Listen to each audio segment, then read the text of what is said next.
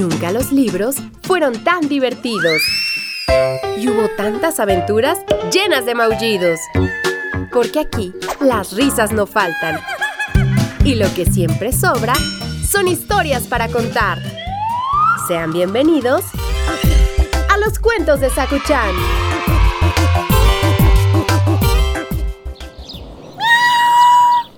¿A dónde vas, Sakuchan? ¿Es hora de contar la historia de hoy? No, no se me había olvidado. Además, esta historia habla de un hombre muy grande.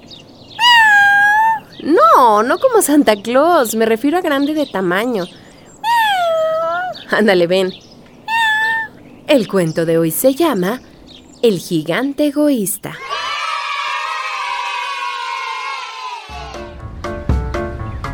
Hace muchos años, en un pequeño pueblo, existían cinco niños muy amigos que cada tarde salían a jugar al bosque. Los pequeños correteaban por la hierba, saltaban a los árboles y se bañaban en los ríos con gran felicidad. En realidad eran muy unidos y les gustaba sentirse en compañía de los animales y el calor que les brindaba el sol. Sin embargo, cierta tarde los niños se alejaron del bosque y fueron a dar con un inmenso castillo resguardado por unos altos muros. Sin poder contener la curiosidad, treparon los muros y se adentraron en el jardín del castillo y después de varias horas de juego sintieron una voz terrible que provenía de adentro. ¿Qué hacen en mi castillo? ¡Fuera de aquí!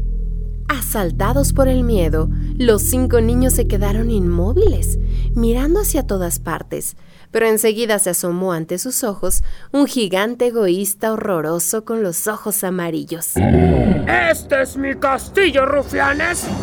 Quiero que nadie ande merodeando. ¡Largo de aquí! ¡No se atrevan a regresar! ¡Fuera!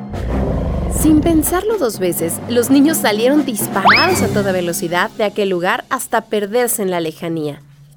Para asegurarse de que ningún otro intruso penetraría en el castillo, el gigante reforzó los muros con plantas repletas de espinas y gruesas cadenas que apenas dejaban mirar hacia el interior.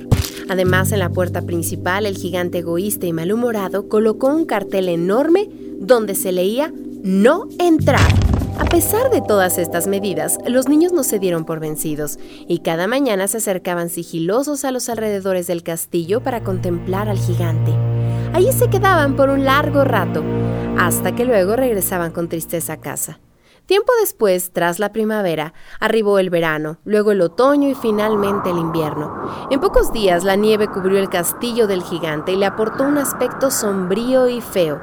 Los fuertes vientos arreciaban en las ventanas y las puertas, y el gigante permanecía sentado en su sillón, deseando que regresara nuevamente la primavera. Al cabo de los meses, el frío por fin se despidió y dio paso a la primavera. El bosque gozó nuevamente de un verde brillante, muy hermoso. El sol penetró en la tierra y los animales abandonaron sus guaridas para poblar y llenar de vida la región. Sin embargo, eso no sucedió en el castillo del gigante egoísta. Ahí la nieve aún permanecía reinando y los árboles apenas habían asomado sus ramas verdosas. ¡Qué desdicha! Todos pueden disfrutar de la primavera menos yo. Y ahora mi jardín es un espacio vacío y triste.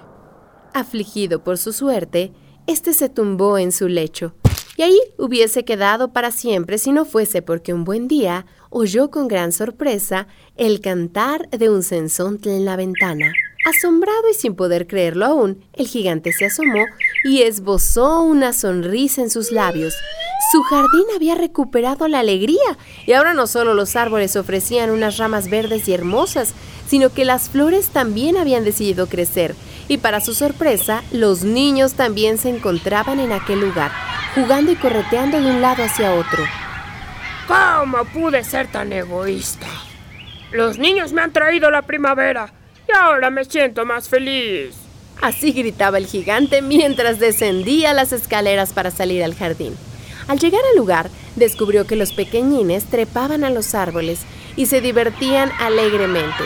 Todos menos uno, que por ser el más chico no podía trepar a ningún árbol. Compadecido con aquel niño, el gigante egoísta decidió ayudarlo y tendió su mano para que éste pudiera subir al árbol. Entonces, la enorme criatura eliminó las plantas con espinas que había colocado en su muro y también las cadenas que impedían el paso hacia su castillo. Sin embargo, cuando los niños le vieron, sintieron miedo de que el gigante egoísta les expulsara del lugar y sin perder tiempo se apresuraron a marcharse del castillo. Pero el niño más pequeño quedó entonces atrapado en el árbol, sin poder descender. Para su sorpresa, las flores se marchitaron, la hierba se tornó gris y los árboles comenzaron a llenarse de nieve. Con gran tristeza, el gigante le pidió al chico que no llorara y en cambio le dijo que podía quedarse y jugar en su jardín todo el tiempo que quisiera. Entonces los demás niños que permanecían escondidos desde fuera del muro comprendieron que este no era malo y que por fin podían estar en el jardín sin temor a ser expulsados. Desde ese entonces, cada año, cuando la primavera arriba al bosque, los niños se apresuran hacia el castillo del gigante para llenar de vida su jardín y sus flores. Colorín colorado, este cuento ha terminado. El que se quedó sentado se quedó pegado. Sí, ya luego todos jugaban juntos. No, no los pisaba, tenía cuidado con sus zapatos. Y este cuento se acabó.